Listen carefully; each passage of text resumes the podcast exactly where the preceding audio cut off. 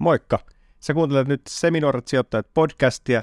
Meillä tulee uusi jakso joka torstai Podimoon ja nyt sä voit kokeilla Podimoa 60 päivää maksutta aktivoimalla tarjouksen osoitteessa podimo.fi kautta seminoorat. Tässä jaksossa. Mutta vielä yksi esimerkki tästä Sanoman toimitusjohtaja Susan Duinhoven kavereiden kesken Suski, niin sehän tekee ihan hyvää tiliä. Eli hän siis tuli taloon, kun osake oli noin kolme euroa kappale. Ja tuli vähän YT-neuvotteluja ja muutettiin bisnestä ja kappas osake oli 18. Niin. Ja hänen palkka, siis peruspalkka oli jotain 1,2 miltsiä vuodessa. Ja jos hän pääsi tavoitteisiin, niin se sai sen kolminkertaisena sen palkan. Jotain 3,6 miltsiä. Ja hän sai semmoisen palkan, niin siinä nousi vähän silleen haloa, että onko hän ansainnut sen. Niin jos katsoo ihan vaan sitä, että niin kuinka paljon se on tuonut firmalle arvoa, että se on noussut kolmesta eurosta 18. Niin, Siihen on tullut miljardi. No toi on mun mielestä yleensä semmoinen, mikä unohdetaan johtaja, johtajien palkoista, kun keskustellaan, niin aina vaan katsotaan sitä summaa ja mietitään, että mitä joku tekee noin paljon rahalla. Seminuoret sijoittajat podcast. Studiossa Joel Harkimo ja Jani Junnila. Tässä jaksossa. Vielä sä jaksat. Tässä jaksossa. Kyllä sä jaksat. Mutta jos saisit kuunnellut meidän jaksoa, niin tietäisit, että siinä heti alussahan sanotaan sun äänellä se hienosti. Niin mä huomasin. Tässä. Sä oot kuunnellut. Joo, joo, tässä jaksossa. Joo. Ja se on ihan mahtava. Mehän saatiin palautetta siitä, että semmoinen pitää olla, että me ei sekasi, että millä tämä oikein alkaa. Niin just näin. Mutta tänään puhutaan rahasta ja palkasta. Meillä on mukana Unna Lehtipuu, joka on ollut pitkään mediassa talouteen liittyvässä keskustelussa. Kirjoittanut Joo. monta kirjaa. Teki muuten myös podcastia supla-aikoinaan äh, Rikastamo-nimistä podcastia. Ne löytyy sieltä edelleen, että käykää kuuntelemaan, jos tämmöiset raha-aiheet kiinnostaa. Terhi Majasalmen kanssa bykkäs sitä, ja kuten tuo kirja, Timantti Pesula, sijoita elämä fiksusti, oli siihen rikastamoon liittyvä sijoitusopas, minkä ne silloin aikoinaan kirjoitti. Niin Unna tulee puhua sitten meidän kanssa vähän lapset ja raha, että miten ne kohtaa sitten ja miten pitäisi lapselle säästää ja ajatella sitä asiaa. Meillä ei nyt kummallakaan lapsia, niin vähän olisi Hyvä. ehkä jääviä meidän, tai vaikeaa meidän puhua siitä. Niin just näin, saadaan hyvää oppia tulevaisuuteen. Mutta mitä siis, sun elämä on mullistunut, kuntavaalit siirty. Joo, Tuli, kuntavaalit tuliko siirtyi kalenteriin kesällä. tilaa? No nyt itse asiassa vähän tuli joo, että toki kampanja oli aika paljon suunniteltu ja piti alkaa tällä viikolla.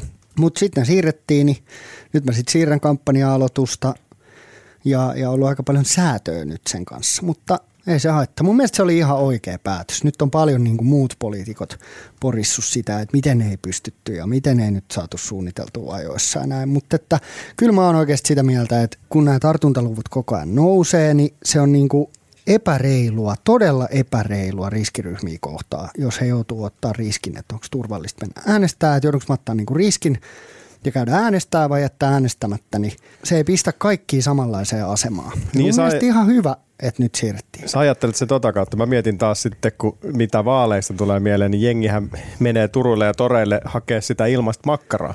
No sitäkin totta kai, mutta mä luulen, että sitä olisi ollut aika paljon vähemmän muutenkin nyt korona-aikaa, tai niin mä niin kuin toivon, mutta, mutta mä oon miettinyt sen jo tota kautta. Eihän se niin kuin mua itteeni haittaa, että jos mä laitan maskin päähän ja menen niin kuin semmoiseen aikaan, kun ei ole niin paljon ruuhkaa äänestyspaikoilla ja on, pidän turvaväliä ja on varovainen, niin ei se niin kuin mua pelota.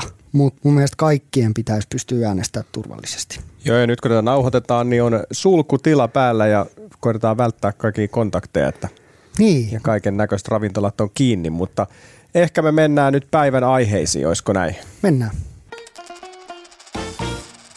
Tänään siis puhutaan rahasta. Mitä se on, kenellä ne on ja tähän liittyy tosi paljon jänniä niin kuin faktoja. Muun muassa yksi prosentti maailman väestöstä omistaa enemmän kuin 99 prosenttia maailman väestöstä. Eli se yksi rikkain prosentti omistaa enemmän Enem- rahaa kuin 99 prosenttia. Oho. Ja maailman 26 rikkainta ihmistä omistaa yhtä paljon rahaa kuin puolet kaikista ihmisistä, köyhimmistä. Et toi on kyllä vähän, siis nämä niinku varallisuuserothan nehän vaan kasvaa koko ajan. Et mitä rikkaampi saat, sitä rikkaammaksi tuut ja toki se, se köyhyysrajakin sieltä nousee, että köyhät, sulla on varmaan dataa sit siitä köyhyydestä, josta ollaan niinku koko ajan pääsemässä. Vähän eroa, mutta toi ero repii sitten tonne. Niinku. Tuossa oli vielä muutama vuosi sitten, tarvittiin 61 maailman varakkainta, että saatiin puolen ihmiskunnan varat. ja nyt se on enää ollut 26. Onko tässä jotain hullusti tässä? No kyllähän ne aika hulluja lukuja on. Noin isosti tuloerot kasvaa ja kasvaa ja kasvaa. Mutta sitten jos katsoo Suomeen, niin meillähän ei ole niin kuin pahasti tuloerot. Niin kuin jos vertaa vaikka Jenkkeihin, niin meidän tuloerot ei ole niin korkeat kuin muualla. Tai monessa muussa paikassa. Niin, ei ole. Ja siis yksi fakta vielä tähän, että 2018 niin rikkain prosentti ihmiskunnasta sai 82 prosenttia maailman kaikista uusista rahoista. Se niin kuin vaan just kasvaa entisestään toi ero. Mutta sitten, että paljon rahaa maailmassa on, niin on, on arvioitu, että nyt 36,8 biljoonaa dollaria, eli 36,8 trillion on, on niin kuin rahaa rahana. On arvioitu siis, että markkinat, varsinkin nämä derivatives-markkinat, missä on osakkeet, bondit, hyödykkeet, valuutat, indeksit, kaikki nämä, niin että se olisi 630 trillion dollars, eli 630 biljoonaa dollaria. Eli puhutaan niinku semmoisista summista, mitä ei ihan pysty käsittää. Mutta sitten, että nämä kiinteistömarkkinat olisi sitten 217 triljoonaa biljoonaa dollaria. Eli nämä on aika niin kuin iso luku. Sitten jos me katsotaan Suomen bruttokansantuotetta per capita, niin se on 50 tonnia. Verrataan Ruotsiin, niin se on 54 tonnia. Ja Jenkeissä se on 62 tonnia. Missä on kovin BKT? Onko Norja? No Norja, Sveitsi. Ykkösenä on Luxemburg, jolla on 109. Sitten on Sveitsi 81. Sitten Irlanti 79 ja Norja 67. Mutta selkeästi jos vertaa Pohjoismaita, Suomi, Norja, Ruotsi, Tanska, niin me suomalaiset ollaan eniten pairs aukisia näihin maihin verrattuna. Niin, kyllähän tossakin näkyy taas, silloin kun Nokia vielä oli, niin me oltiin tuossa vähän parempia. Että me tarvittaisiin vähän isoja bisneksiä tänne. Et Ruotsissahan siellä on Spotifyta ja mitä kaikkea sinne tulee koko ajan. Et isoja juttuja. Niin, siis että jos katsoo vuonna, onko tämä sitten ollut 2000, joo, vuonna 2008 Suomen BKT on ollut 53 554 dollaria, kun se on tällä hetkellä 50 100, eli me ollaan tultu alas. Ja sitten jos katsoo globaalia bruttokansantuotetta, niin se on 87 biljoonaa dollaria. Niin, tämä on siis vain yleinen, tämä ei ole per capita Joo, paljon on rahaa ja sulla oli jolle kotiläksy katsoa vähän, miten eri maissa tämä raha-asia menee, niin tota, siis rahaa koetaan erilaisena eri maissa. Suomessa se on aika neutraali ehkä, mutta Venäjällähän arvostetaan sitä, että sulla on kaikkea bling blingia ja sä käytät rahaa, niin silloin saat niinku päällikkö. Mutta sitten taas Intiassa niin tuhlaamista paheksutaan. Mitä sä oot löytänyt tästä? No siis se, mitä mä katsoin tässä, niin suomalainen köyhyysraja on 1229 euroa. Ja, ja se on siis ö, yksin elävällä lapsettomalla tuloraja 1229 euroa kuukaudessa käytettävissä olevat rahatulot. Niin, eli verojen jälkeen. Yes, just näin. Ja sitten jos on kaksi aikuista, niin se on 1844. Tossakin aika iso ero, että jos sä asut Helsingissä, Helsingin keskustassa, vaikka Töölössä, niin sullahan menee niin kuin vuokraan, jos sä oot yksiössä, niin sekin on jotain 800. Niin. Sitten jos sä asut jossain pienemmällä paikkakunnalla muutaman kilsan keskustasta sivuun, niin sä maksat joku 300 euroa. Joo. Niin toi on aika iso ero sitten, että riippuu missä sä asut, että mitä sulle jää. Ja sittenhän, jos globaalisti katsoo, niin tämmöinen niin absoluuttinen köyhyys on vähentynyt ihan helvetisti. Et se lasketaan, että on 1,9 dollaria päivässä, että se tulo on enemmän kuin 1,9 dollaria päivässä, niin se on ollut 90-luvun alussa, niin se on ollut yli 35 prosenttia. Maailman porukasta on elänyt sen alle sen 1,9 dollaria ja se on laskenut niin kuin nyt ennen koronaa, niin se on laskenut johonkin kuuteen seitsemää pinnaa, mutta nyt korona on sitten vaikuttanut siihen, että se on noussut. Että se on vaikuttanut niin kuin kaikista heikkotuloisimpiin aika paljon. Mutta sehän on niin kuin, siinä mielessä tosi hyvä trendi, se, että se on laskenut tosi paljon. Ja sitten sit on paljon keskustelua, siitähän on, että onko niin 1,9 dollaria se oikea mittari ja mitä on absoluuttinen köyhyys ja niin kuin tälleen, mutta jos tätä statistiikkaa katsoo, niin absoluuttisessa köyhyydessä elävät on käytännössä vähentynyt koko ajan sitten 90-luvulla. Joo, ja siis tos, jos sanoit noita lukuja, Suomessa se oli 1200 oli se köyhyysraja, niin Intiassahan kuukaudessa niin 15 euroa on köyhyysraja. Mm. että se on ihan hyvin osuu tuohon 1,9 niin kuin päivässä. Tai siis sehän on jo niin kuin paljon se alle tuolla Intiassa, mutta itse paljon reissannut Aasiassa 2008, kun mä lähdin ekan kerran vuodeksi suunnilleen reissuun, niin kyllähän siellä niin kuin, mulla oli Intiassa ollessa, niin mun päiväbudjetti oli 5 euroa. Sillä mä sain niin kuin majapaikan, kolme ruokaa päivässä, ostin tyyliin jonkun paidan ja ehkä kaljan ja, ja sitten juomavesihän pitää hankkia aina. Mutta Femma oli se mun päiväbudjetti. Nyt kun sinne menisi, niin ei varmaan Femma riittäisi, että Niin. varmaan se on enemmänkin 15 euroa sit päivä. Plus, että tällä hetkellä niin mä en ehkä menisi samanlaisiin koppeihin asuun, mitä silloin, ja söisin ehkä jotain muuta kuin sitten riisiä, mutta kuitenkin niin siis todella pienellä silloin pärjäsit äh, siellä reissussa. Sitten se riippuu aina, kun sä vaihdoit maata, että paljonko se budjetti sitten oli. Singaporessa mä pystyin olemaan kolme päivää, se oli niin kallista, että alkoi pelottaa. Kyllä. Onko sulla jollain joku eka muisto rahasta, kun sä oot ollut skidi? No, ei mun silleen rahastoon, mutta mä muistan, että mä olin aika yrittelijäs poika silloin nuorempana, että mä sain vähän mun vanhemmilta noottia, kun mä möin mun rikkinäiset lelut mun serkuille. Ja mä möin siis vaan mun rikkinäiset lelut. Ja he sit makso ihan iloisesti ja se ei sit ollut kuulemma niinku hyvä juttu. Mä taas yritin offloadata ne ja tehdä pienet profitit niistä, mutta, mutta se ei ollut kuulemma fine. Ja sit mulla on semmoinen muisto, että, että mulla oli tämmöinen tota, mun isoäidin ystävä, niin hän, hän tai mun isoäidin miesystävä oikeastaan, niin hän, hän, tota, hän leikki mun kanssa tämmöistä niinku laivan varustamoa. Et meillä oli laivan viralliset paperit ja me ostettiin sitten kultaa ja öljyä ja kahvia ja kaikkea tämmöistä. Ja ihan, ne on niinku mun ekoja silleen yrittäjyydestä tai rahasta. Joo, mä, mä mietin tota, että mikä mun eka muisto, mutta se tuli niinku heti sit sieltä, että mä en tiedä täytinkö mä vuoden vai kaksi, mutta mä sain joltain mummolta tuhannen markan setelin synttärilahjaksi. Ja mä en oikein tiedä, mikä se tilanne on ollut, että mulla on ollut siis jostain syystä sakset.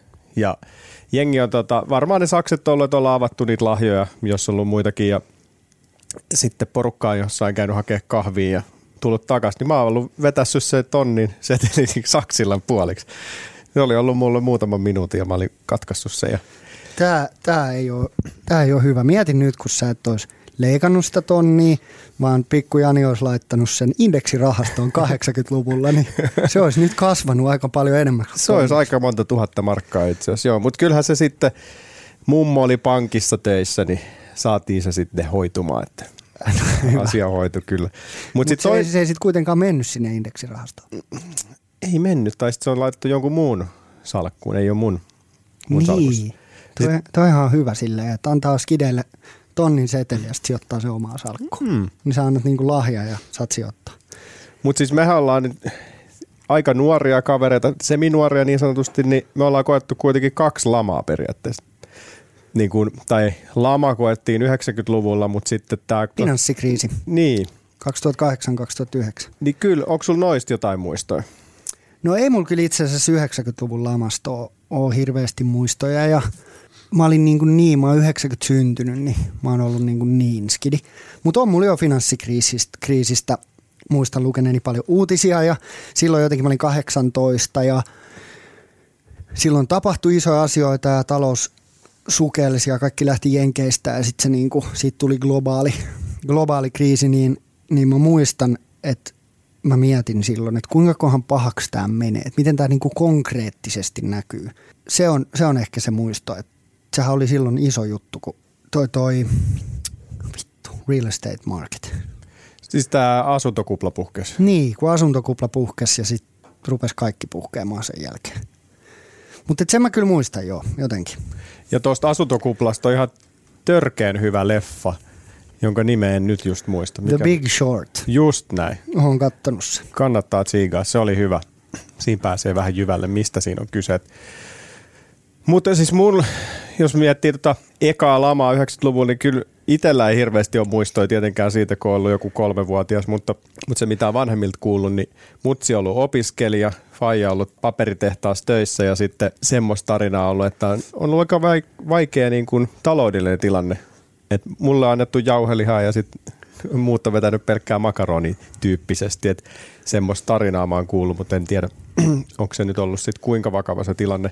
Sitten taas tämä finanssikriisi, niin silloin mä olin äh, lentokentällä duunissa tämmöisessä niin kuin rahtifirmassa. Silloin mä muistin, mun palkka taisi olla 1700 euroa. Ja se oli niin kuin verojen jälkeen se oli se summa, mikä mulla meni niin kuin kuluihin asuntoon, vakuutukset, sähköt ja sitten auto ja bensat, että mä pääsin sinne lentokentälle. Mutta sitten mä olin saanut tehdä siis ylitöitä silleen, että jos, mä muistan siis, että se oli, että teki yhden viikonlopun kuukaudessa, niin siitä sai 700 euroa lisää. Ja sitten kun teki muutaman illan, niin mä sain niinku 1000 euroa kuussa lisäpalkkaa. Mutta sitten kun iski tämä finanssikriisi, niin meiltä kiellettiin kaikki ylityöt. Niin se oli aika jännä fiilis, kun oli palkkapäivä, niin jäi nolla euroa. se se niinku konkreettisesti muutti sit sitä tilannetta, että en mä muista mitä siinä sitten luovittiin, mutta kuitenkin niin se on niinku se muisto siitä. Mites Jolle, sä oot lapsuudessa, niin miten teillä on ollut rahan käyttö tai kasvatus sen rahan kanssa? No mu, mulla kyllä tota, mä oon monesti sanonut, kun multa on kysytty tota, niin mä oon sanonut, että, että mä oon ollut silleen tosi onnekas, että mä oon aina saanut kaiken, mitä mä oon tarvinnut, mutta mä en ole todellakaan saanut kaikkea, mitä mä oon halunnut. Et, et, kyllä meillä oli silleen, kyllä mä muistan, että mun viikkoraha oli pienempi kuin suurimmalla osalla mun kavereita ja, ja piti tehdä kotitöitä, että sai sitä viikkorahaa ja niin kuin näin, että ei meillä monet ajattelee, että kun sukunimi on mikä on, niin ajattelee, että rahan käyttö on ollut jotenkin tosi erilaista tai että on saanut jotenkin vanhemmilta tosi paljon rahoja, rahaa skidinä, mutta kyllä mun vanhemmat oli aika tarkkoja senkaan. Ja, ja, tota, ja silleen, että ei, et en, mä, en mä usko, että mä oon saanut hirveän poikkeavaa niin kuin rahakasvatusta verrattuna kehenkään muuhun. Mutta teillä on varmaan ymmärretty puhua siitä säästämistä, mitä ollaan puhuttukin, että sulla on ollut osakkeita, kun sä oot tullut kymmenen ja katsottu niitä pörssikursseja, niin mulla ei ollut mitään sellaista, että en muista, että rahasta on siis mitenkään puhuttu. Mutta sitten toi, mä dikkasin, mulla oli itsellä viikkoraha silleen, että mä sain niinku siitä, mitä mä teen. Et imuroinnista sain jonkun 10 markkaa ja roskapussista markan ja sellaisia, niin se oli aika Okei. siisti. Se on aika hyvä systeemi. Sitten se motivoi tekemään juttuja. Joo. Me, meillä oli enemmän silleen, että sai viikkorahaa ja sitten leikattiin nurtsi, kun faija käski. niin. Mutta sitten noista harrastusvälineistä, niin mulla on ehkä vähän sama, että kyllä mä oon saanut asioita, mitä mä oon tarvinnut.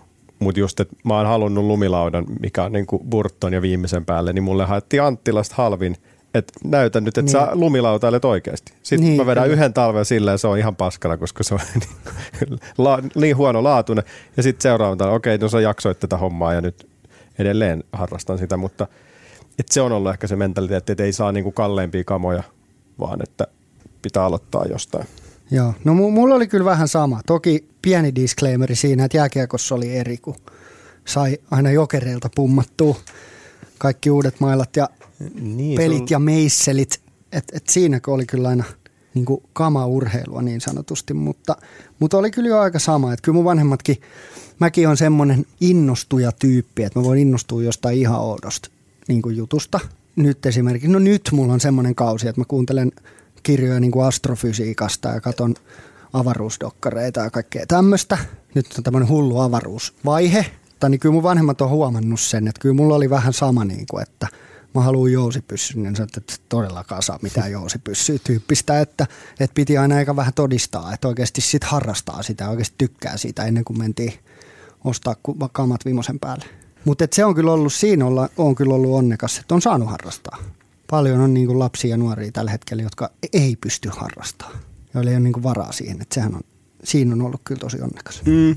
Joo, toi on aika surullista. Siis meilläkin duunissa ollaan kerätty Houpärryille usein jouluna noita. Ne on toivonut siis vähävaraiset perheet, perheiden lapset on toivonut lahjoja, niin sitten me ollaan hankittu työporukalla niitä tyyliin joku 70 erilaista lahjaa.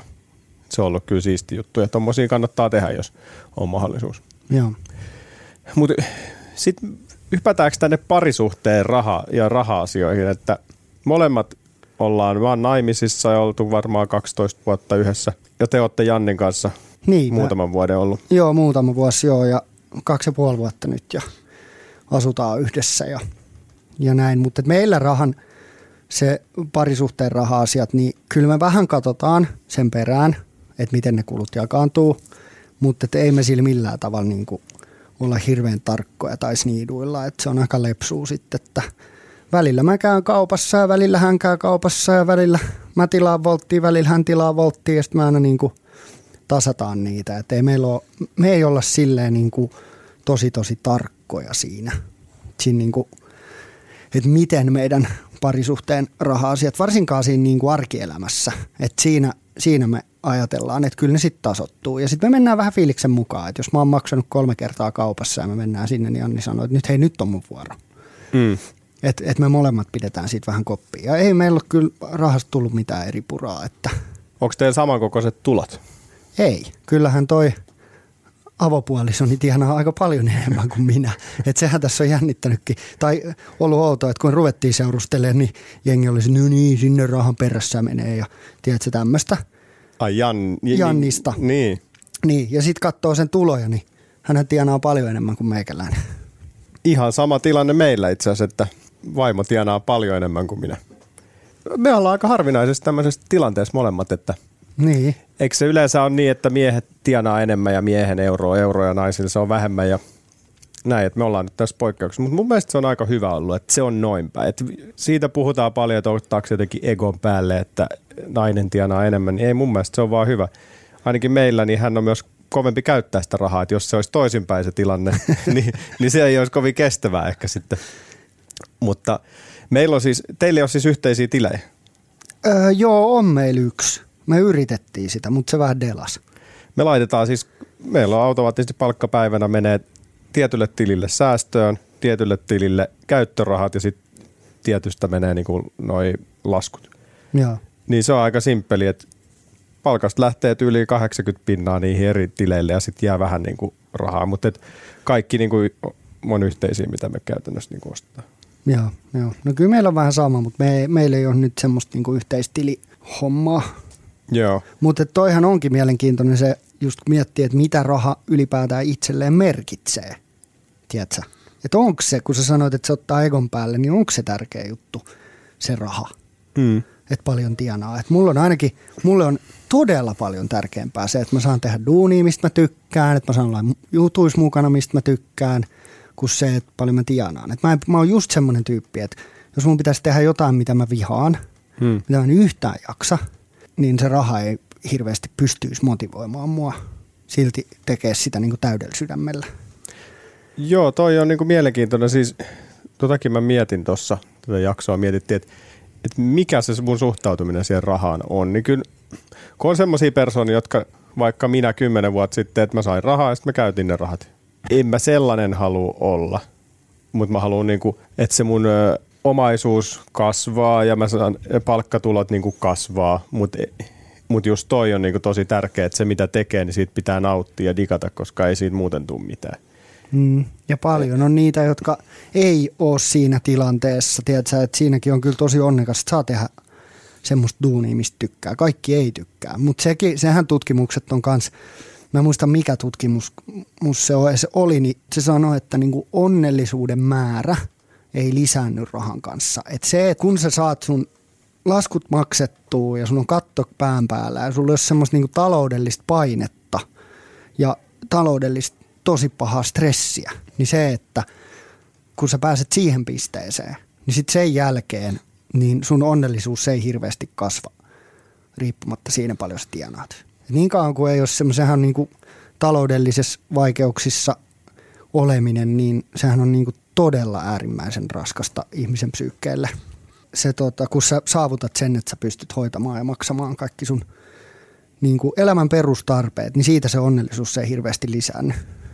Mm, sä se menee. paljon paremmin, vaikka tienaat paljon enemmän. Niin, tosi pienelläkin tulee toimeen, kun vaan siihen suhtautuu oikein. Ja siitäkin pystyy sitten vielä aika usein säästää. Ja kannattaakin, niin kun ei elä ihan kädestä suuhun. Koska se, se stressi on oikeasti todella paha. Kyllä mäkin on, muistan semmoisia aikoja, kun on ollut aika luilla. Ja joka niin kuin hetki on vähän silleen, että ärsyttää se rahatilanne. Mm. Mutta se vaatii vaan sen- sen, että tuloja on enemmän kuin menoja. Se on niin kuin se yksinkertainen keino siihen.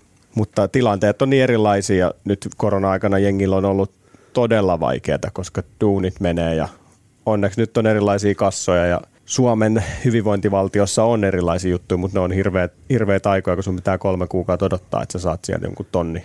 Niin, siis tämähän on ollut tosi vaikeaa aikaa varmasti kaikille, että on vaikuttanut jollain tavalla yli kaikkien duuneihin. On niitä ihan yksittäisiä, tiedätkö, firmoja tai toimialoja, missä menee kovempaa kuin ikinä, mutta, mutta et, kyllä mä uskon, että, että ihan ylivoimaisesti suurimmalle osalle, niin tämä on aika paljonkin vaikuttanut. Nyt on jollain aika puhua vähän palkoista. Millaista palkkaa suomalaiset saa, miten pyytää lisää palkkaa ja tämän tyyppistä asiaa. Katsottiin tuossa, että suomalaisen yleisin palkka, kuukausipalkka on 2500 euroa. Keskipalkka 3386 euroa. Ja mediaanipalkka, eli se, jos me laitetaan kaikki suurimmasta pienempään, kaikki palkat, niin mikä siellä keskimmäisenä on, niin se on 3140 euroa. Mitä tämä herättää sinussa, jolle tämä, nämä palkat? Niin, jos globaalisti katsoo suomalaisten palkkaa, niin sehän on aika paljon korkeampi kuin monissa Aasian maissa tai, tai itse asiassa korkeampi kuin monissa Euroopan maassakin. Mutta toikin siis kun puhutaan siitä, että paljonko suomalainen tienaa, niin sehän riippuu ihan, että nämä heittää melkein tuhat euroa, kun katsotaan eri mittarilla, mutta melkein sama asia. Että aika jännä, että paljon nämä heittää. Tämä suomalaisen yleisin palkka 2500 ja keskipalkka 3386. Niin, kyllä. Se on paljon kiinni, että miten asiat esitetään. Miksi rahasta yleensäkin ja palkasta on niin vaikea puhua? Onko tämä maailmanlaajuista vai onko tämä Suomessa vai? Mä en, en tiedä, onko se maailmanlaajuista, mutta, mutta jotenkin mulle ainakin skidina opetettiin, että rahasta puhuminen on se on niin kuin huonoa pöytäkeskustelua ja epäkohteliasta keskustelua. Niin mulle se on jotenkin helvetin vaikea puhua rahasta ja palkasta. No siis silloin me ei oltu vielä hirveästi, niin varmaan ekaa kertaa kun me nähtiinkin joskus, niin mä tota, kysyin sitten heti sulta, että paljon se teidän kämppä maksaa.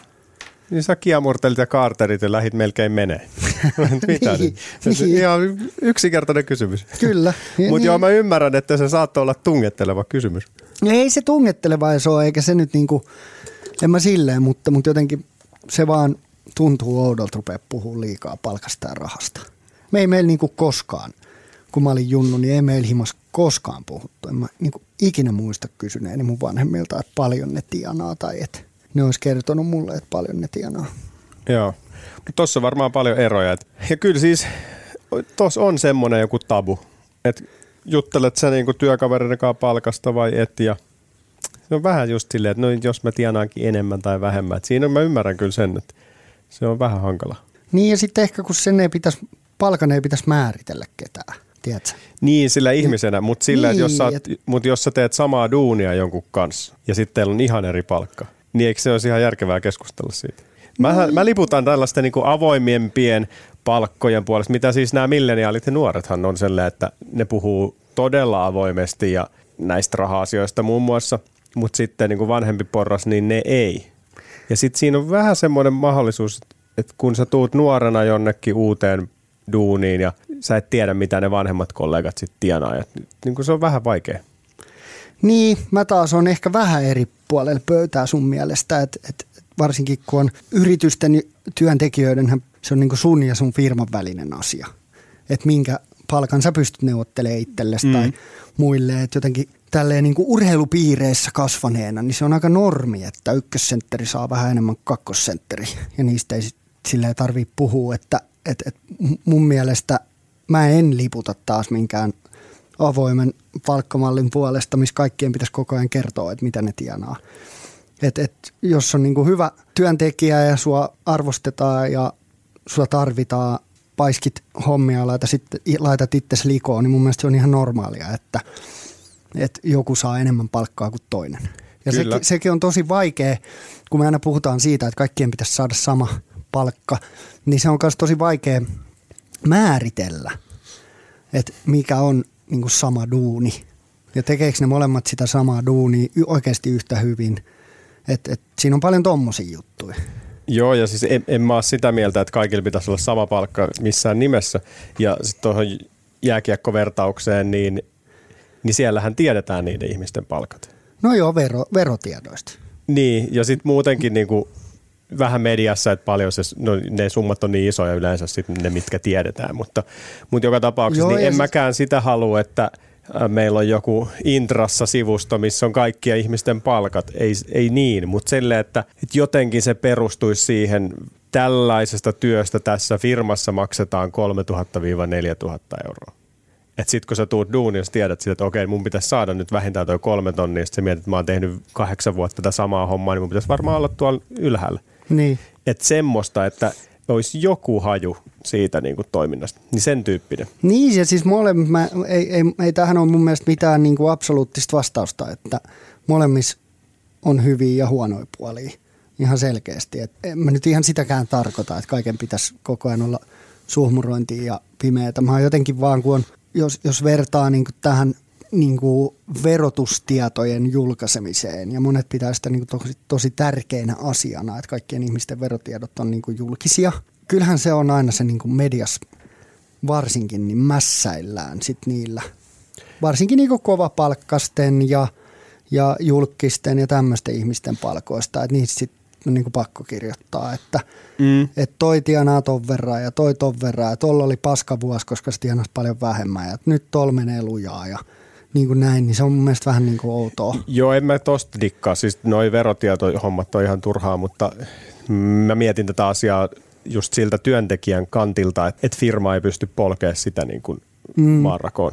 Ja siis mut, nämä just nämä yli 100 000 tienaavat on aina sitten siellä iltasanomissa ja Niin on, ei kyllä, siinä joo. niinku mitään järkeä. Ja sitten se oli vielä hauskaa, että tänä vuonna jengi pystyi piilottaa omat tulonsa Joo. ja siellä oli joku 2000 ihmistä, jotka oli piilottanut, niitä ei julkaistu silloin ekan päivän, mutta seuraavan päivän jotkut toimittajat oli käynyt kaivaa ne, ketkä on piilottanut ja kun ne on kuitenkin julkisia. niin, Kyllä. niin sitten ne julkaisi ne, että nämä on piilottanut. Joo. Mitä helvetti. Jep, jep. Ja sitten sehän on myös tosi paljon kiinni niin kuin yrityksestä itsestään, että minkälaisessa yrityksessä on duunissa. Et sitä mä aina niin kuin mietin tässä, kun paljon puhutaan noista työmarkkinajärjestöistä ja, ja tästä niin kuin palkkakeskustelusta, niin se, se, monet poliitikot, varsinkin vasemmalta laidalta, tuo yleensä sitä esiin, että sit yritykset yrittää riistää tai polkea niitä niin työntekijöiden palkkoja, että yritykset on aina pahoja ja yrittää vaan näin. Mutta et, et se, että suurin osahan suomalaisista yrityksistä on tosi pieniä firmoja ja siellä on niinku yksi ihmistuunissa tai kaksi ihmistuunista tai kolme ihmistä. Et sehän mm. on se niinku kaikista yleisin. Että et se argumentti, että yritykset yrittää sitten heti saada kaiken mahdollisen hyödyn irti työntekijöistä ja polkea niiden palkkoja, niin sekään ei ole mun mielestä ihan validi. Et varmasti on niitä firmoja ja isois, tosi isoissa firmoissa niin se voi olla ongelma, että palkoista ei puhuta tai keskustella, mm. mutta että, että pienissä firmoissa ei niinkään. Ja sitten tuossa kun sä olit, että pitääkö eri tyypillä olla eri palkka eri hommasta, niin joo, siis ihan hyvin osuu toi lätkävertaus siihenkin, mm. että se paras saa enemmän ja siinä, niin se pitää ollakin, koska ei se motivoi sit ketään tekee paremmin niitä hommia, jos kaikki saa saman, siis että se vaan satut tulee paikalle. Niin se, se on niinku ihan selkeä, että siinä pitää olla joku porkkana, se voi nousta se palkka. Mutta ensiksi mielenkiintoinen on se, että eduskunnassa kaikki saa saman liksan ja ne on siellä paikalla tai ei. Niin, Et, kyllä. ja sitten oot sä sitten osaava tai oot ollut siellä 50 vuotta tai tunnin siellä eduskunnassa, niin te olette samalla niin kuin palkkatasolla. Niin siinä on mun mielestä kehitettävää kyllä. Niin saa, Saako? saa. Miten se menee? Se menee, se on jotenkin kausien mukaan. Sä saat vähän enemmän, jos sä oot ollut pidempään, mutta se on aika pieni se niin. ero. Et kun sä tuut eduskuntaan, niin se on niin kuin heti sitten joku 6,5-7 tonnia tyyli se palkka. Eikä se siitä sitten varsinaisesti nouse samalla tavalla kuin jos sä meet yritysmaailmassa johtajaksi tai näin ja etenet siellä, niin sitten se palkka nousee eri tavalla, niin ei sinne saada sitten tämmöisiä yritysmaailmassa olevia kovia tyyppejä sinne. Niin, sehän on, joo, sehän on kyllä tot, kansanedustajilla, niin siellähän ei niin kuin aktiivisuudesta makseta. Toki sitten jos sä oot jossain lautakunnissa puheenjohtajana tai sulla on ryhmän sisäryhmän puheenjohtajuus, niin sä saat varmaan jotain lisäkorvauksia, mutta että se perus kansanedustajan duuni, niin sen saa kyllä on siellä sitten paikalla joka päivä tai ei. Mm. Ministereillä on paremmat palkat ja näin, mutta. Mutta vielä yksi esimerkki tästä Sanoman toimitusjohtaja Susan Duinhoven kavereiden kesken Suski, niin sehän tekee ihan hyvää tiliä ja siitä on spekuloitukin aika paljon muun muassa täällä muutaman työkaverin kanssa joskus keskusteltu, että saako se vähän liikaa palkkaa. Eli hän siis tuli taloon, kun osake oli noin kolme euroa kappale ja tuli vähän YT-neuvotteluja ja muutettiin bisnestä ja erilaisia tapoja toimii. Niin kappas, osake oli 18. Niin, Ja hänen palkka, siis peruspalkka oli jotain 1,2 miltsiä vuodessa.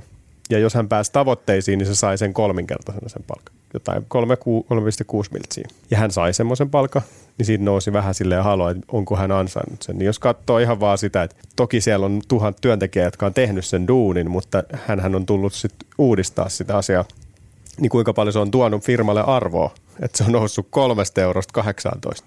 Niin, Siihen on kyllä. tullut miljardi. No toi on mun mielestä yleensä semmoinen, mikä unohdetaan johtaja, johtajien palkoista, kun keskustellaan, niin aina vaan katsotaan sitä summaa ja mietitään, että mitä joku tekee noin paljon rahalla. Mutta, mutta enemmän sen pitäisi olla just se, että minkälaista tulosta se firma tekee, että jos se pystyy niin kuin kasvattaa liikevaihtoa ja tuplaamaan voittonsa, niin jos johtajalle nyt menee pieni ekstra palkka, niin niin, tai no nyt No ei puhuta toi- pienestä ekstra palkasta, joo, totta kai, mutta, mutta siis että se on pieni osa just sitä, jos vertaa vaikka just sanoman niin kuin arvoon ennen hänen tulonsa ja jälkeensä, niin se, sehän on ihan niin kuin valtava. Mm. Et sehän on ihan niin kuin siinä mielessä se palkka on pieni On, on. bonus. Ja siis monien tutkimusten mukaan, niin, tai monien taloustutkijoiden mukaan, niin, niin, tota, niin sillä, että se johtaja pystyy niin kuin antamaan kaikkensa sille, että sillä on visio, että se pystyy johtamaan ja tukemaan sitä organisaatiota ja viedä sitä oikeaan suuntaan, niin sillä on niin kuin tosi, tosi iso ero, että onko siellä niin kuin hyvä johtaja vai paskajohtaja. Ja tämä nyt ei tarkoita taas, että niin kuin normityöntekijät ei olisi tärkeitä tai ne ei tekisi sitä tulosta. Totta kai nehän tekee suurimman osan siitä duunista ja mun mielestä heidänkin pitäisi saada bonarit, jos, jos tulokset ja tavoitteet täyttyy. Mm. Mutta että, että tuossa niin kuin johtajien palkkakeskustelussa yleensä unohdetaan se, kuinka iso arvo oikeasti sillä on sillä hyvällä johtajalla. Et paljon kun on puhuttu postin palkoista ja näistä valtion firmojen palkoista, niin, niin se, että sinne tulee, vaikka postiin tulee joku johtaja, joka pystyy kääntämään sen bisneksen ja tekee sen voitolliseksi ja, ja tekee niin kuin huikeat tulosta, niin sille ei ole, sinne tarvitaan paras mahdollinen johtaja. Ja silloin on sitä kilpailua, että, että parhaat johtajat menee niihin, missä niille maksetaan parasta liksaa. Niinhän se menee. Vaikka raha ei ole kaikki kaikessa. Niin, Mutta on siinäkin, että jos sä saat 100 tonnia tai kaksi miljoonaa, niin, se on niinku, siinä on se selkeä veturi. kyllä, aika iso veturi. Mutta siis tuohon vielä että avoimeen palkkakeskustelin, niin tämä suomalainen koodarifirma Sysart, oliko se viime vuonna, niin nehän julkaisi niiden palkat. Eli paljonko siinä firmassa sä tienaat. Että sä voit itsekin käydä katsomassa koodarin palkka.fiistä, että kliksaat sieltä tietyt kohdat ja sitten ne kertoo, että paljon sun palkkaisi siinä firmassa. Tällaisia varmaan tulee lisääntyä tässä pikkuhiljaa.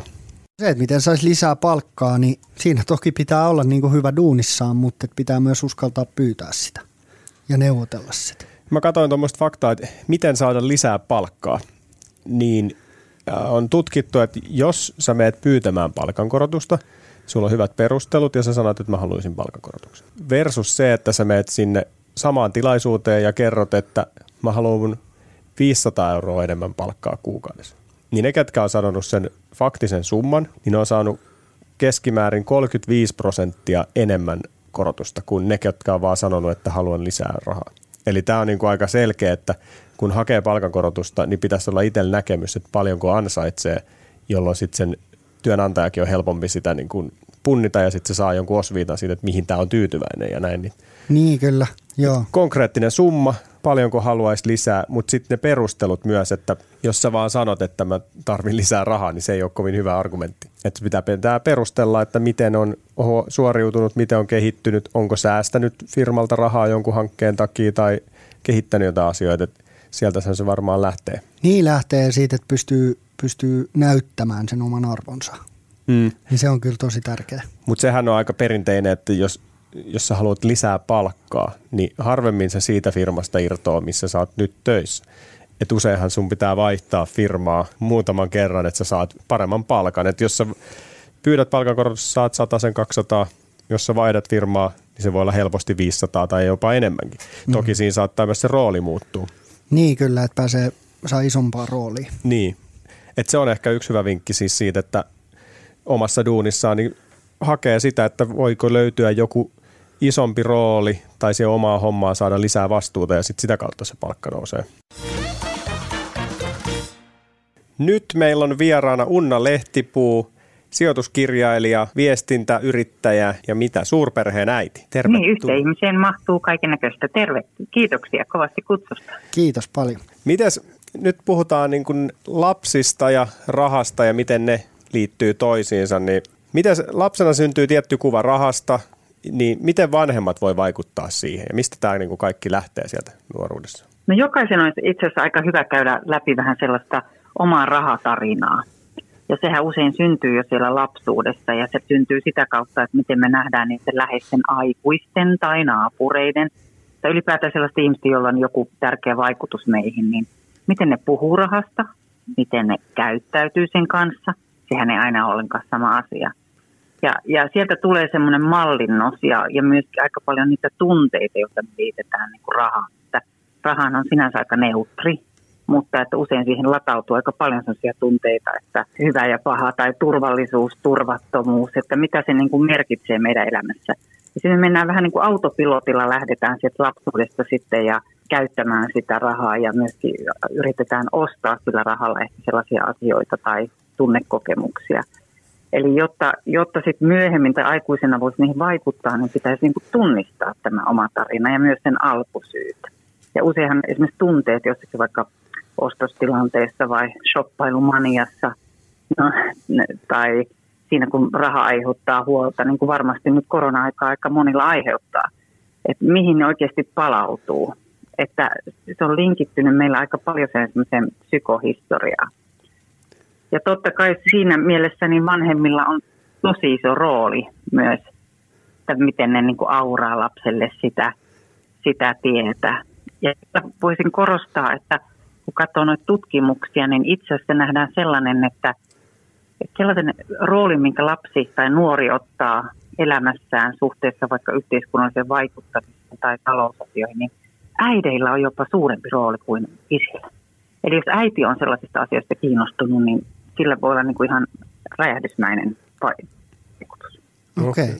Hei, paljon Unna sun mielestä lapsille pitää puhua rahasta ja paljon heille niin kuin kannattaa puhua rahasta, että, että jos mä vertaan itseeni, niin mun isoäiti esimerkiksi niin oli tämmöinen suomenruotsalainen vanha leidi, ja, ja hänen mielestään oli aina tosi niin töykeetä tai epäkohteliasta pöytäkeskustelua puhua rahasta, niin meillä ei ikinä oikeasti himassa hirveästi rahasta puhuttu tai palkoista tai mistään semmoisista hommista, niin, niin miten paljon sun mielestä lapsille pitää rahasta puhua? Mä en tiedä löytyykö mitään pitää ohjetta, mutta mä ajattelin, että totta kai jos raha, lapselle haluaa antaa rahataitoja, se on niin kuin perintönä, niin sitten on pakkokin ja väistämätöntä puhua. Mutta tietysti ei lasta pidä niin kuin lastoittaa niin kuin vanhempien rahahuolilla tai se on juuri sitä, että miten me kasvatetaan sitä lapsen rahatarinaa. Mutta että melkein tietysti kun lapset pitää kahden yrittäjän perheessä, niin se tavallaan se yrittäminen ja siihen liittyvä talouskysymys helposti niin kuin ehkä liikaakin esillä siinä arjessa. Mutta myöskin, että meillä on lapset aika pienenä innostunut myös niin kuin sijoittamisesta – aktiivisesti niin kuin ruvenneet säästämään ja sijoittamaan ja tietysti tuettu sitä. Ja meillä on nykyään perheen sisäinen WhatsApp-ryhmäkin, jossa vaihdellaan sijoitusvinkkejä. Okay. no niin. säästövinkkejä, että, että ei ehkä varmaan ole ihan, ihan tyypillinen, mutta että, että sitä voisi ajatella niinkin, tai itse ajattelen, että mä haluan antaa lapsille niin kuin lahjana hyvät rahataidot, jolloin mä ehkä sitten voin itse ne pienet pennoset, mitä kertyy eläkkeenä, niin käyttää sitten, jos elinvuosia tota, riittää. Että ei tarvitse miettiä, että miten mä nämä neljä lastakin sitten eläkkeelläkin vielä elätä, vaan että heillä olisi kyky se tehdä itse. Joo, siis toihan on myös että vähän silleen, että miten siinä käy. Sitä he voi tietää, että lapsilla on omat tahto ja ne tekee miten haluaa. Että siihen voi olla sekin, että jos sitä liikaa puhuu, niin ne kyllästyy koko aiheeseen säästäminen ja sijoittaminen. Niin, ja totta kai rahaan liittyy ihan siis semmoinen niin kuin mä että rahan ja säästämisen kautta lapsi oppii sinnikkyyttä, että vaikka olisi kolme purkkia, että yhteensä niin kuin, jos sulla on viikkorahaa, niin yhteen purkkiin laitetaan se raha, mitä sä saat itse käyttää vaikka lekoihin tai Pokemon-kortteihin. Ja, ja sitten toiseen purkkiin laitetaan se, mikä sijoitetaan tai säästetään. Ja kolmas on vaikka se, että mitä siitä annetaan ja lahjoitetaan. Ja sekin on tärkeä viesti niin kuin rahassa. Ei vaan se, että kerätään itselle, vaan että opitaan jakamaan sitä hyvää. Eli siinä on aika vahva niin kuin filosofia jo siinä taustalla, mitä se viestii. Ja tällaisilla keinoillahan hyvin sitä rahakasvatusta voi tehdä hyvin yksinkertaisessa muodossa. Ja sitten jos mietitään vielä, että mikä seuraus siinä, että, että rahaan liittyvät asiat vaatii nimenomaan sinnikkyyttä. Se on vähän pitkäjänteistä tekemistä. Ja kun katsotaan, että mitä menestyminen työelämässä vaatii, niin menestyisillähän yksi neljästä pilarista on sinnikkyys. Monella on taitoja ja lahjakkuutta, mutta niitä puuttuu sinnikkyyttä. Niin nähdä vaikka tämä rahakasvatus tällaisena pärjäämiskoulutuksena, joka harjoittaa sitä taitoa, että kaikkia ei syödä heti, kaikkia ei käytetä. Joo. Miten tota, No mitä pitää ottaa huomioon, kun sit rupeaa sijoittaa lasten kanssa tai lasten puolesta? Et, et mä oon joskus lukenut, kun jengi on kirjoittanut, että, että se on niinku jäätävä prosessi saada, saada niinku ne sijoitukset ja rahat kaikki lasten nimiin. Ni, niin mitä tuommoisia vinkkejä on tai, tai mitä siinä kannattaa ottaa huomioon? No ensimmäinen on se, että aloita heti mahdollisimman varhain. Että lapsellehän voi avata arvoosuustilin, jos puhutaan nyt ihan sijoittamisesta eikä vaan säästämisestä. Että pankki, säästämiseen riittää hyvin pankkitilikin. Niin äh, ihan vaikka lap, tai siis lapsen omalla nimellä. Ja sinnehän pystyy kaikki aikuiset, isovanhemmat ja muut, niin mehän pystytään verovapaasti lahjoittamaan lapselle kolmen vuoden välein maks 4999 euroa. Se on iso summa. Se voi vaikka yksi henkilö lahjoittaa tai se kerätä polukalla. Ja, ja tietysti vaikka sinne menee viikkorahat, niitäkin voi vaikka rahasto säästää 10-15 euroa kuussa, vaikka laittaa automaationa menemään. Mutta tietysti se vaatii sen tilin avaaminen molempien vanhemman niin kuin suostumuksen, että se prosessi pitää pankin kanssa tehdä, mutta ei siinä sen kummempaa sitten ole. Ja tietysti rahastoosuuksia lapsille voi hankkia ilmankin, että hänellä on arvoosuustiliä. Eli ihan suoraan merkitä niitä rahastoosuuksia. Ne, pankkihan tietysti automaattisesti hoitaa sen verotuksen sieltäkin suunnasta. Mutta sitten, tai verotietojen viemisen eteenpäin. Mutta sitten tietysti siinä vaiheessa, kun lapsi on jo vaikkapa opiskelija tai sillä ei enää puhuta ehkä lapsesta, vaan nuoresta, niin – niin nämä omat säästöt tai siellä osinkotuottoja tai pääomatuottoja, niin sehän voi rokottaa sitten opintotukia. Eli siinä vaiheessa voi olla järkevämpi, että ne on vaikka nimenomaan rahastoista, jotka sijoittaa uudelleen ne rahat. Että sieltä ei sitten turhaan tule sellaisia pääomatuloja, jotka sitten söisivät muita tukia. Että nämä kannattaa siinä vaiheessa sitten selvittää. Okei, tuossa on mielenkiintoista. Mutta miten tämä asuntosäästötili, vai miksi sitä kutsutaan, niin sen voi aloittaa joskus 15-vuotiaana vai onko siinä millainen tilanne? Ja mitä se on 15-vuotiaana ja viimeistään muistaakseni 39-vuotiaana. Ja siinä pitää se tietty määrä vuosia olla pitänyt sitä tiliä, että se katsotaan. Mutta sehän on valtava hyvä niin kuin vaikka nuorelle niin kuin ensiasunnon hankkimiseen, että sun täytyy sinne kerryttää 10 prosenttia sitä laina- tai tota, asunnon summasta ja pankki antaa sitten lainaa se 90 prosenttia, mitä meille muille ei tällaista etua tarjota. Että pääsee sillä tavalla hyvin, hyvin kiinni siihen. Ja mä tein itse asiassa laskelmaa tuossa, että, että jos tota, lapselle alkaisi säästää vaikka 100 euroa kuussa, pystyisi vaikka lapsi lisän laittamaan sijoitustilille ja sille saisi 5 prosentin tuoton, joka on aika maltillinen tuotto, itse asiassa alle sen perinteisen indeksituoton. Niin 20 vuodessa niin siinä olisi kertynyt se 20 000 ja tuolla korolla se olisi kert- kasvanut 40 000 euroa, eli tuplattu. Niin, niin tällaisella summallahan nuori saa jo aika melkoisen asuntolainan. I, tota, ihan jo ilman sitä astitiliäkin, että, että tässä me nähdään se korkoa koron vaikutus. Ja toinen aika villilaskelma, mikä tehtiin itse tuohon rikastamokirjaankin, niin että jos lapselle pystyisi lahjoittamaan niin huiman summan kuin 14 000 euroa, kun hän syntyy, että kaikki kummit ja naapurit ja sukulaiset, enon miehet, enon, enon isoisät lahjoittaisi sinne, niin, niin tota, sitten siihen summaan ei koskettaisi. Ja hän saisi siihen sellaisen indeksituoton 6-7 prosenttia. Eli se vaan pötköttäisi ne rahat tilille. Niin hänellä olisi silloin miljoona odottamassa eläkevuosia ilman, että sille tehtäisiin mitään. Oh. Eli jälleen nähdään se korkoa korolle vaikutus. Siksi sanon, että parasta mitä voi tehdä, että aloittaa mahdollisimman varhain ja heti sen lapselle säästämisen sijoittamisen. Joo, kyllähän se näin on, että tämä on pitkäjänteistä duunia ja mitä pidempään pystyy olemaan mukana, niin sen parempi tulos sieltä tulee tietysti. No on hurjia hmm. summat, miten se vaan kasvaa ja jauhaa siellä. Mitäs siitä, Kyllä. tämmöinen kummilapselle säästäminen, niin kummilapsillehan voi avata tilin tai sen vanhemmat voi avata tilin ja sinne säästetään, niin onko tämmöinen kovassa muodissa nyt? Sä just oikein sanoit, että kummihan ei tavallaan sitä voi avata, vaan että sit pitää sitten vanhempien kanssa sopia, että onko lapsella joku tili, mille kummi voisi antaa. Ja voihan se antaa vaikka sitten kuoressa ja vanhemmat siirtää sen sitten rahana, rahana sinne, mutta ilman muuta sekin on tavattoman hyvä tapa niin kuin, ja, ja järkeväkin tapa niin kuin, niitä synttärirahoja tai joskus ehkä vähän niin kuin turhan tavaran sijaan niin antaa tällaisia lahjoja. Ja mä luulen, että se lapsi ehkä sinne nuorena kauheasti arvosta, kun hän ei näe mitään konkreettista, mutta voi sitten kummit kiittää parikymppisenä hyvinkin siitä, että ihan hyvä lahjamuoto sekin. Joo, mutta tuossa on niinku mielenkiintoista se, että miten sitten kun ei voi tietää, kun lapsi täyttää 18, että miten hän reagoi siihen, että silloin 100 000 euroa tai mitä sitten onkaan jossain sijoituksissa, niin että pistääkö se heti haisemaan ja onko se sitten, että no näin hän teki, että ei siinä mitään vai? Niinpä. Että miten sitä... No siitä tulee se kasvattajia vastaan, että minkälaisen hutiluksen tai miten järkevä tyyppi on onnistunut tuota, kasvattamaan. Ja tiedämme toki, että eihän se vanhemmista aina riipu, riipu että on monen näköistä höseltä ja elämässä hyvässä ja pahassa. Ja, mutta tietysti niitä voi vahvistaa ja tavallaan jos sellaiset hyvät taidot tulee jo varhaan, että mä myös ymmärrät niin kuin säästää siitä osaa. Ja kyllä nuorimmaisen kanssa, joka on nyt 11 vuotta, niin hän, hänelle avattiin ihan oma sijoitustili, oliko hän seitsemänvuotias ja hän tuli tietysti isoviljien perässä siihen ja, ja tota, mallittava. Muistan, kun hän kiikutti mulle, hän on semmoinen pelpinen Angry Birds-lipas.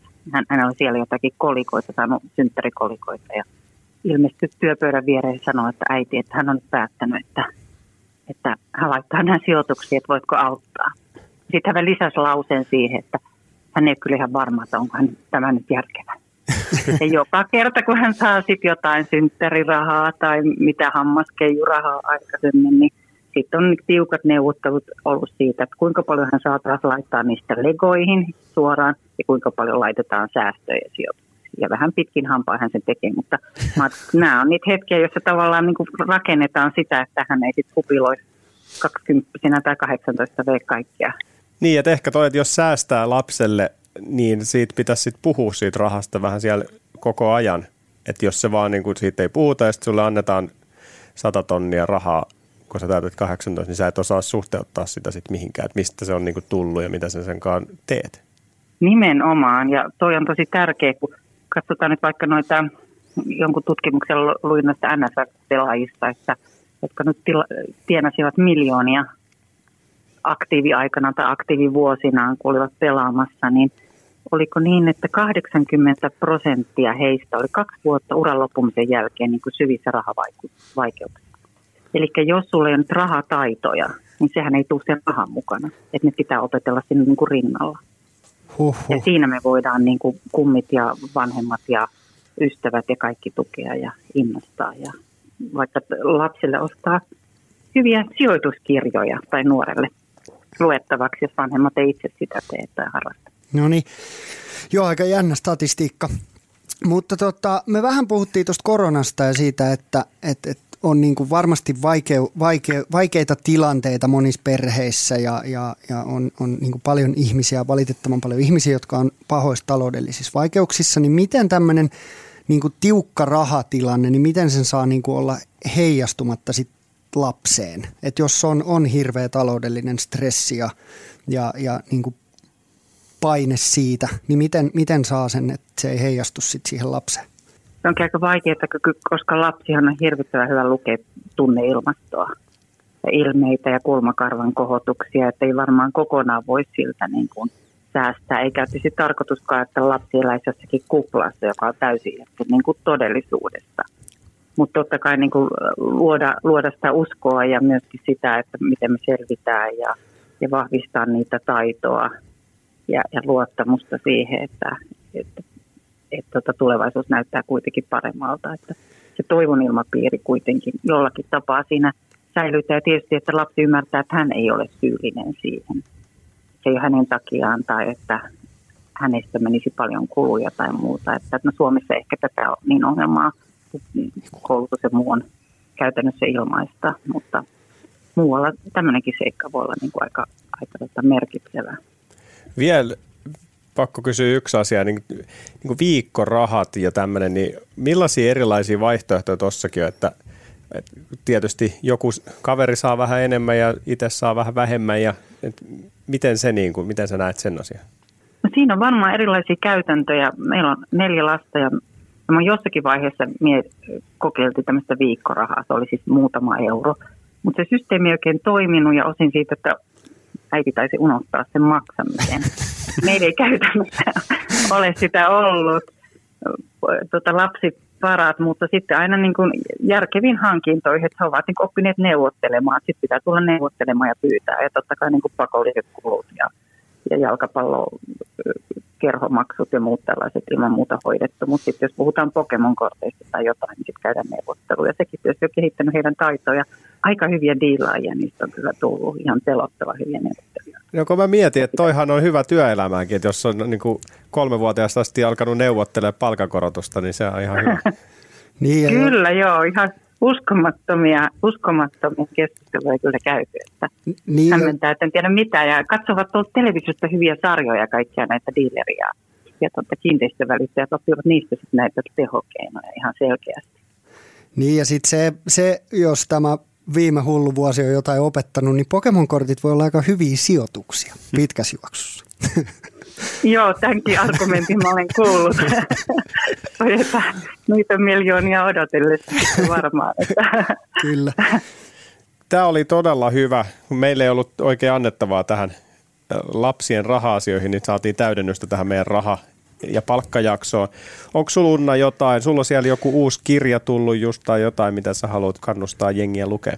Nyt viimeiset kolme kirjaa on ollut taloudesta ja just niin sijoitustaidoista ja omista rahataidoista ja niitä mielellään tietysti suosittelen, niin rikastaa mua sijoittajaksi seitsemässä päivässä ja se sopii muun muassa hyvin mun mielestä teineille, että hyvää palautetta ollaan nuoriltakin siitä saanut.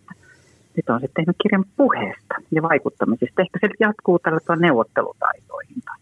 Siellä on seurannut lapsiensa tekniikoita ja oppinut niistä jotain kirjoja pukkaa. Toi sijoittajaksi seitsemässä, päiv- seitsemässä päivässä, niin se on kyllä, mä en ole sitä lukenut, mutta on tullut tosi monessa paikassa vastaan lukenut siitä artikkeleita, niin kuulostaa kyllä mielenkiintoiselta. Joo, mä oon lukenut sen ja mä vielä tyr- tyrkkäsin sen mun pikkuveljelle luettavaksi. Hän luki sen kanssa. No niin. Joo, se oli tosi hyvä kirja.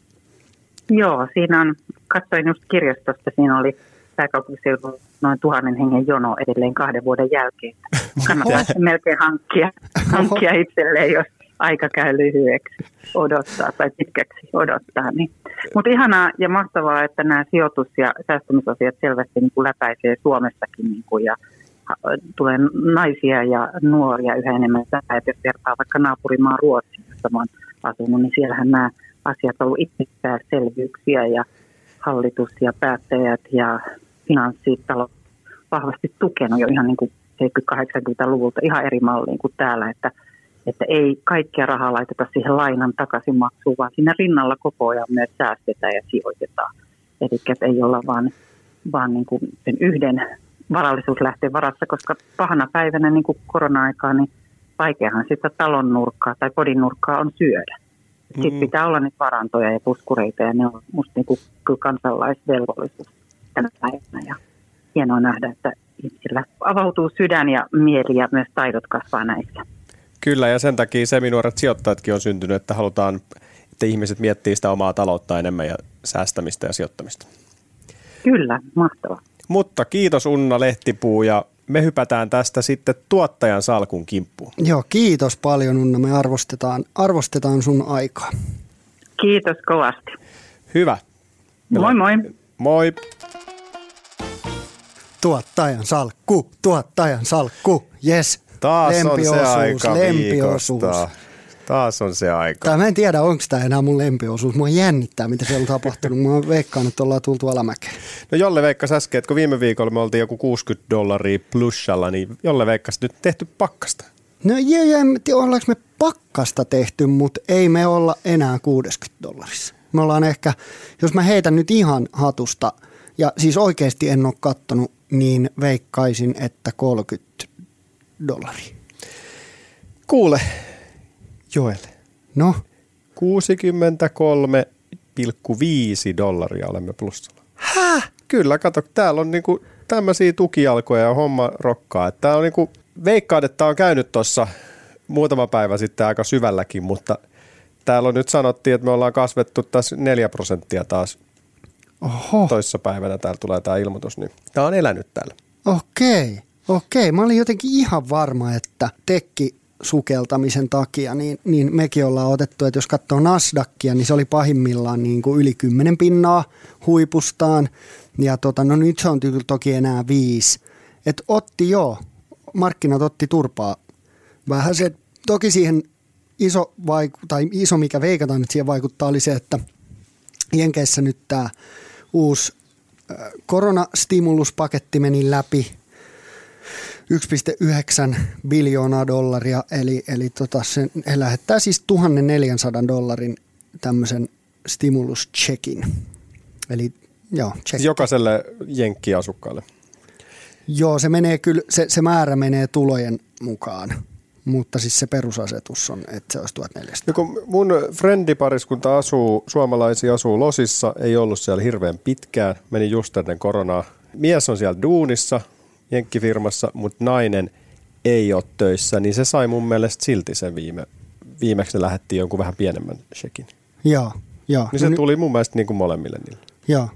No nyt mä luulen että sitten taas, että markkinat on nyt semmoisen dipin, koska jos katsoo tuota 30 vuoden ö, treasury bondia, niin, niin se on noussut siis tosi paljon viimeisten viikkojen aikana ja siinä suurin syy taitaa olla inflaation pelko, että nyt kun tulee taas uusi stimulus ja rahaa painetaan lisää markkinoille, niin markkinat pelkää, että nyt inflaatio lähtee kasvamaan, mikä tarkoittaa, että korot lähtee kasvamaan, mikä tarkoittaa, että jengi siirtää pois tekki, tekkifirmoista enemmän fyrkkaa, mutta sitten jos katsoo Dow Jonesia, niin sehän on, se ei ole yhtään sukeltanut niin paljon kuin, kuin tota toi Nasdaq, niin, niin siinä on varmaan sitä, että, että, tota, että jengi siirtää nyt myös vähän varmempiin osakkeisiin ja ei ole enää se niin kuin haippi ja kasvu, ei ole se ollut nyt viimeisinä viikkoina se isoin juttu, vaan, vaan se on ollut nyt se, että ollaan siirrytty myös arvoosakkeisiin, jotka yleensä pärjää tota, vaikeimmissa markkinatilanteissa, niin, niin pärjää paremmin. Et Nas, et Dow Jones on niin kuin plussalla,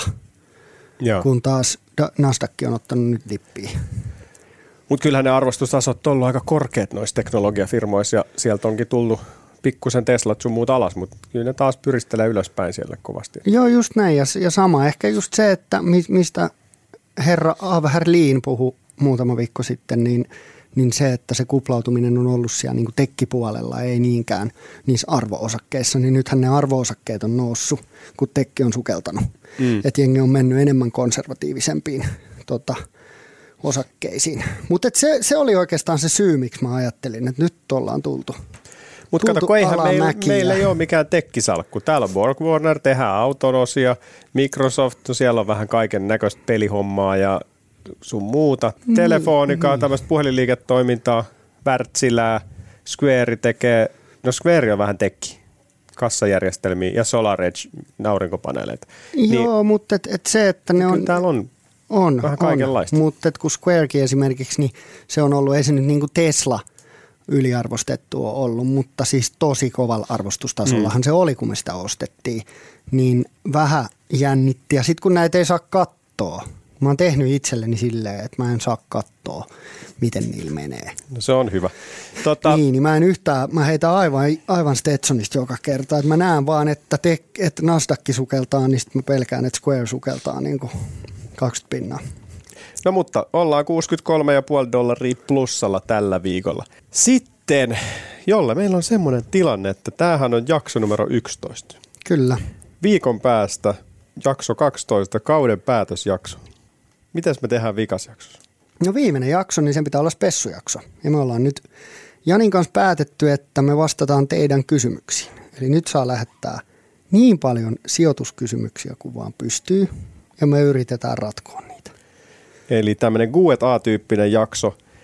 Voi pistää meille Instagramiin viestejä. Me tehdään sinnekin postauksia, mihin voi sitten vastata tai laittaa niitä kysymyksiä, niin saadaan niitä hyvissä jo etukäteen, niin me ehditään niitä selvittämään sitten viisaammilta, jos se itse osata niihin vastata.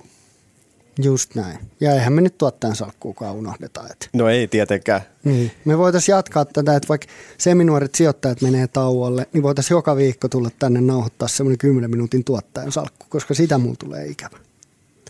Voisiko sitä tehdä Instagramissa? Voisan sitä tehdä.